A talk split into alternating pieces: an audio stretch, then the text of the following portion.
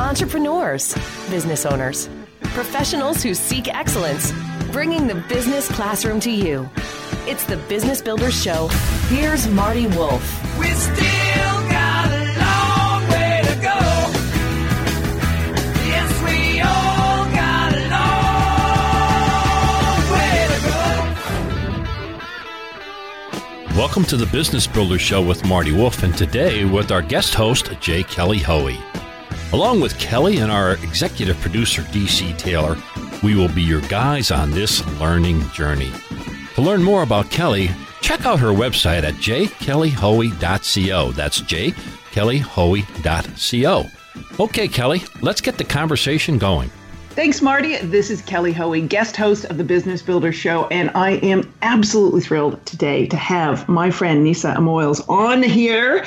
Hey, Nisa, how are you? Good. Hi, Kelly. So happy to be here. So, for those who don't know, other than the fact that she is my friend, uh, she's a former securities lawyer. She is an early stage investor uh, in something called Frontier Technology, which we will dive in to figure out what that is. Uh, she's a regular on CNBC and MSNBC, Fox, Cheddar, and all sorts of others. Uh, sits on various boards and, and institution, including Wharton Entrepreneurship. So yeah, you know something about this subject. Uh, and uh, holds a business degree from the University of Michigan um, and a law degree from the University of Pennsylvania. Whoa! All right, and more importantly, why one of the things we're going to talk about today, why you're here, is your new book because you know, you're not like you don't have enough going on. Uh, WTF, Women Tech Founders on the Rise. You know, what is happening? We're going to learn all about it. Um, but with all you've got going on, and particularly, I know what it takes and the involvement of being an early stage investor. Why did you write this book, and what do you hope it will do? Yes, absolutely. Well, you're part of my inspiration, Kelly. I wrote this book because I was last year meeting with a very large um, fund in the blockchain space, and I asked the male partner, How many female founders are in your portfolio? And he said, Does that exist in this sector?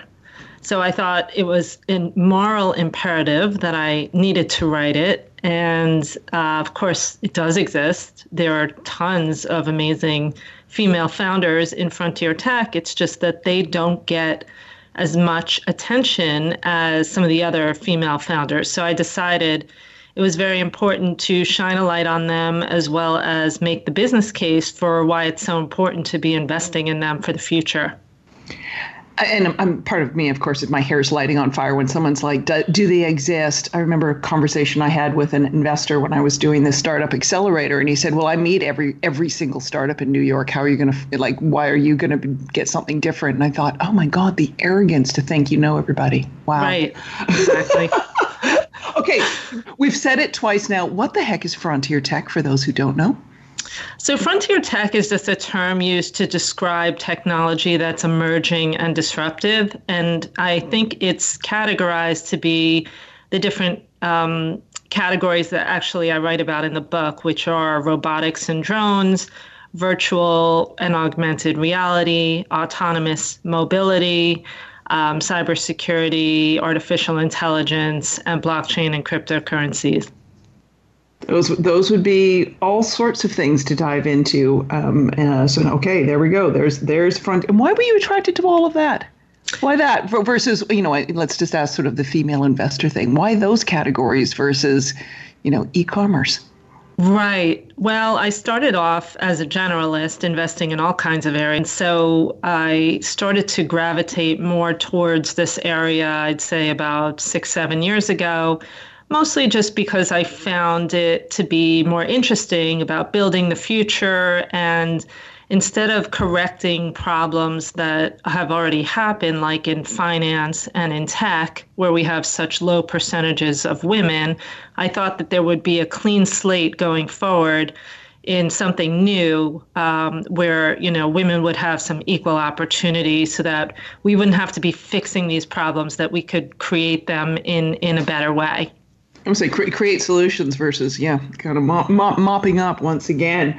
Right. Um, we're going to talk about your book, but first of all, let's just dive into this. Where can people find you? Where can they find the book? So the best place to find the book is probably Amazon, um, and it's a bestseller. So that that was exciting.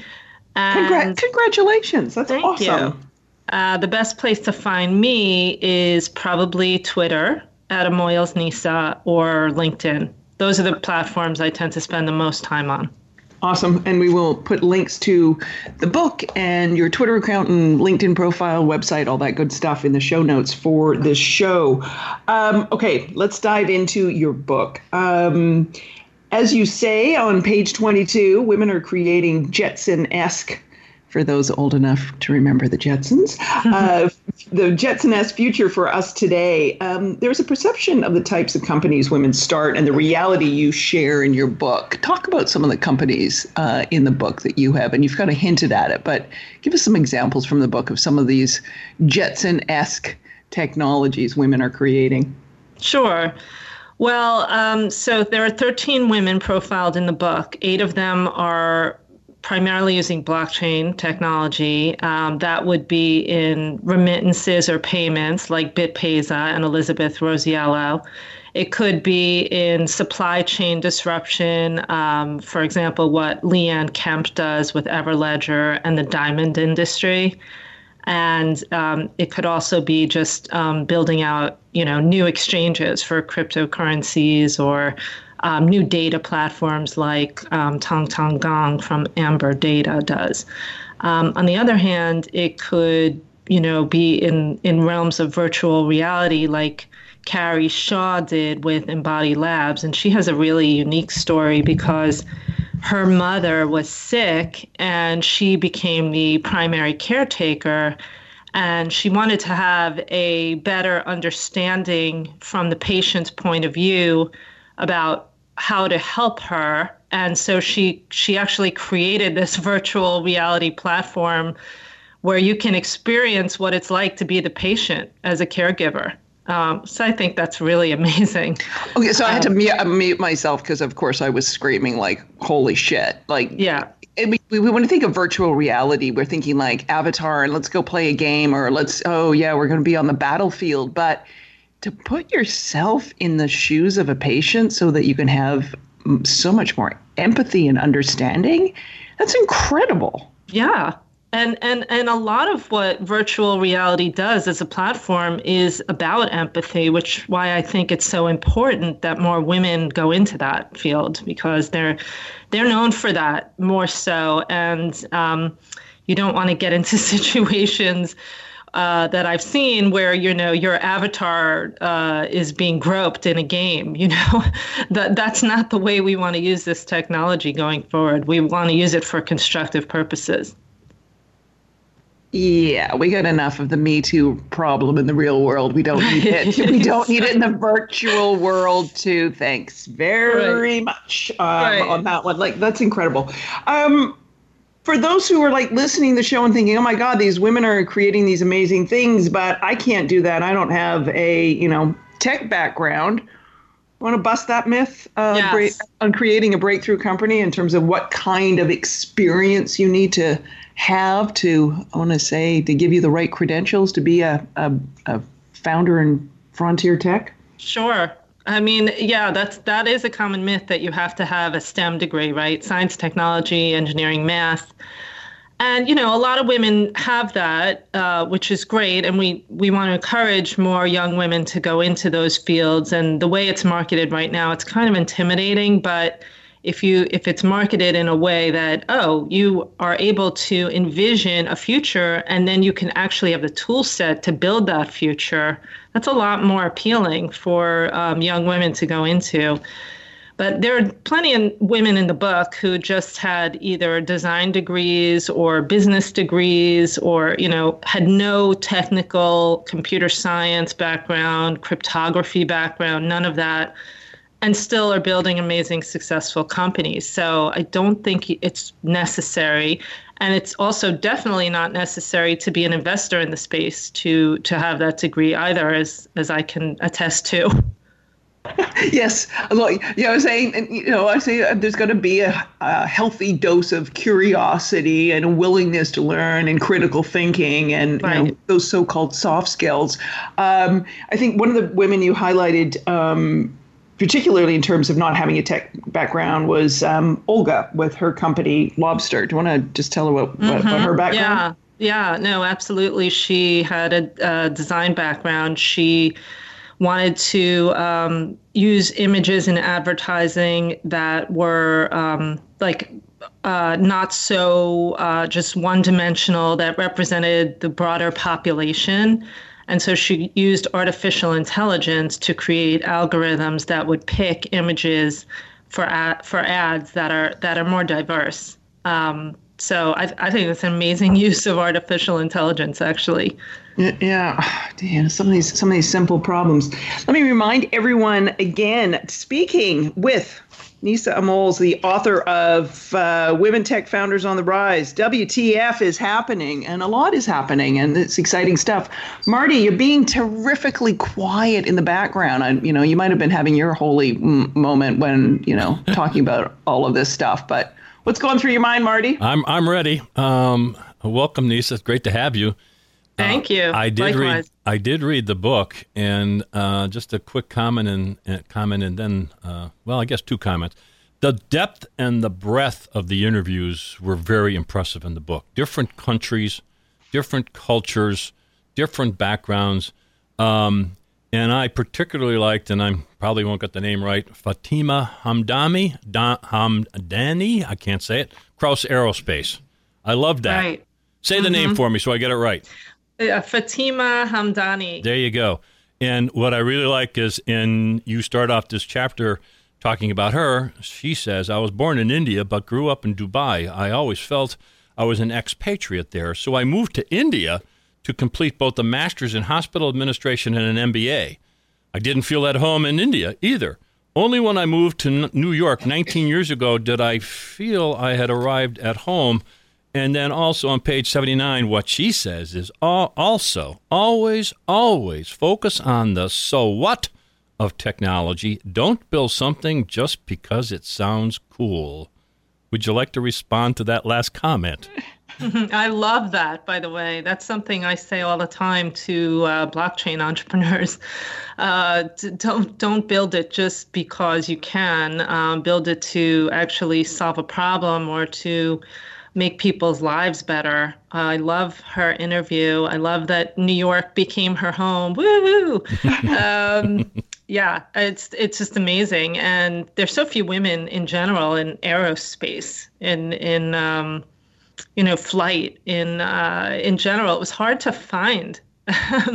so I was really glad to have her in the book because it, there's so much happening right now, Jetson-esque with vertical takeoff and landing. Mm-hmm. Uh, you know, I just read this morning that Bloomberg did a whole uh, spread on that about all the companies building these uh, passenger drones that um, soon, you know, will be flying to our offices, right? Instead of taking Ubers or Uber Elevate we'll be using.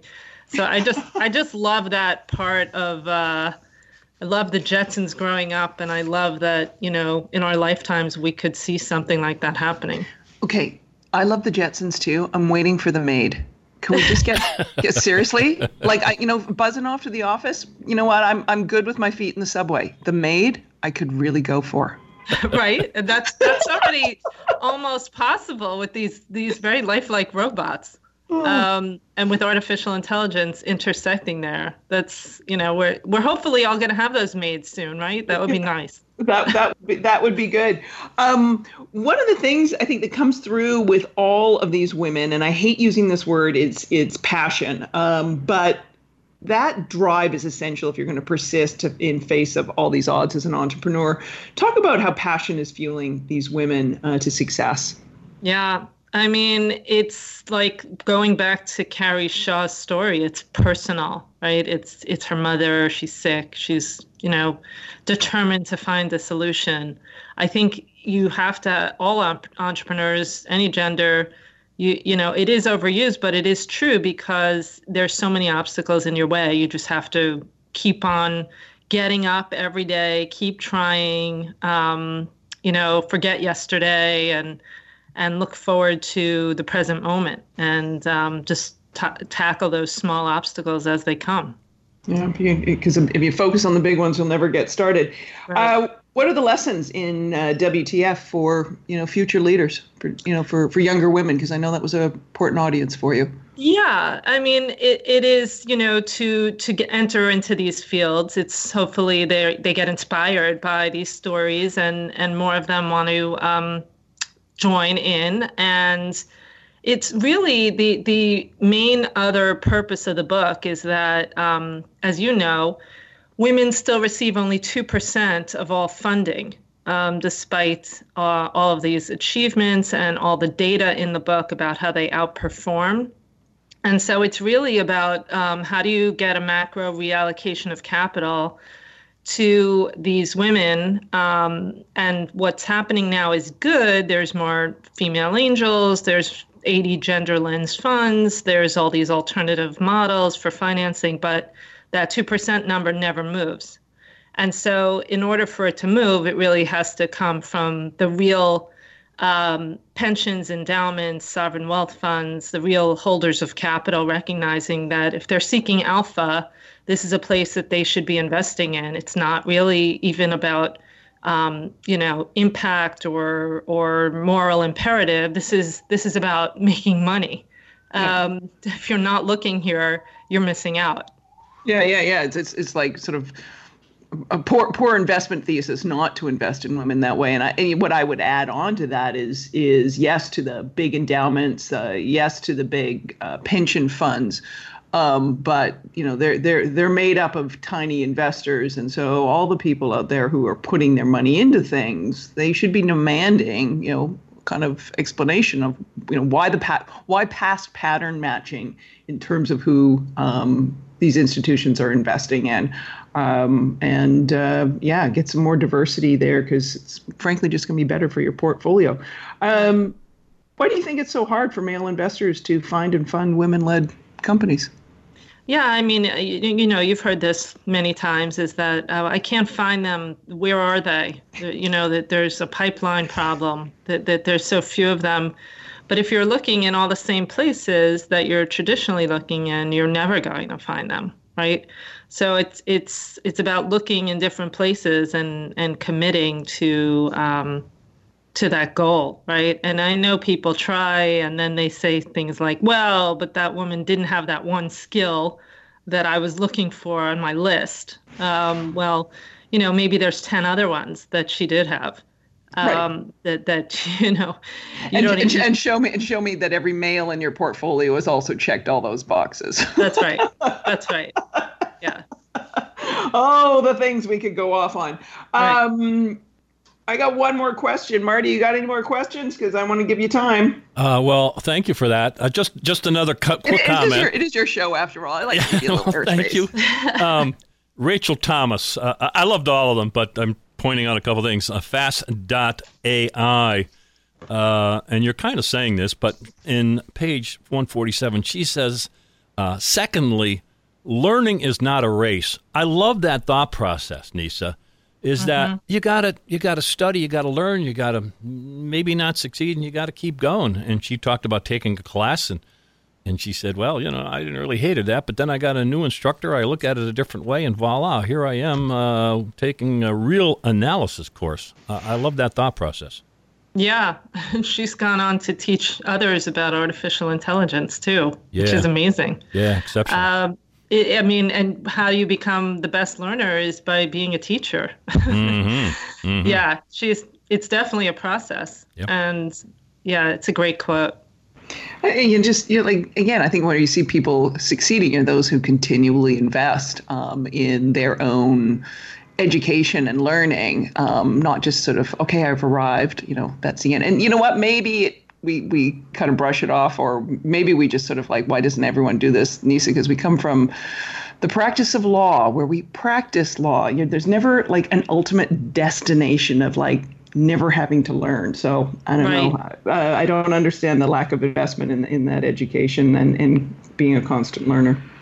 Yeah. Well, I often say that being, uh, you know, so heavily focused as a blockchain investor, it's a learner's paradise because it's Mm. changing so fast. It's changing every day. Mm-hmm. and um, I, I think it's really, you know, as you say, like law school teaches you how to think more than anything else, and and you know, every day there's some regulatory intervention that uh, is happening in that space. So it's really exciting.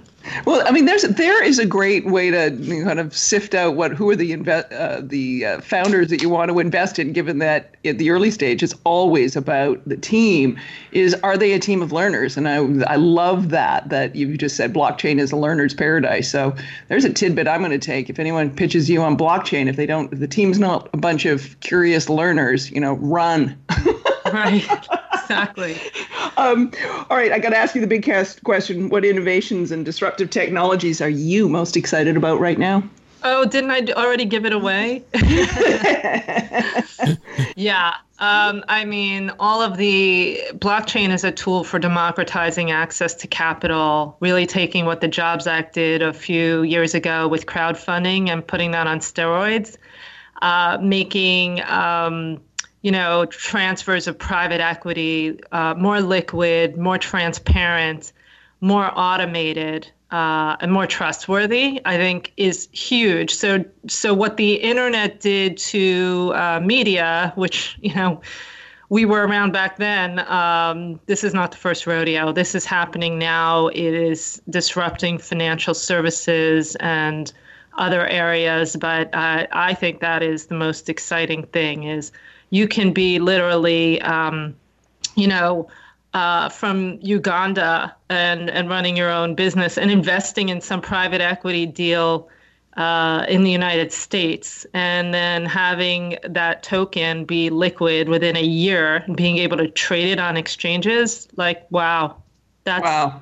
that's Wow. really in- incredible innovation. Wow. Well, I, even I was like, even just the liquidity on it is is amazing. By the fact you can be anywhere and that you have it's trusted and secure and all the rest of it, amazing stuff.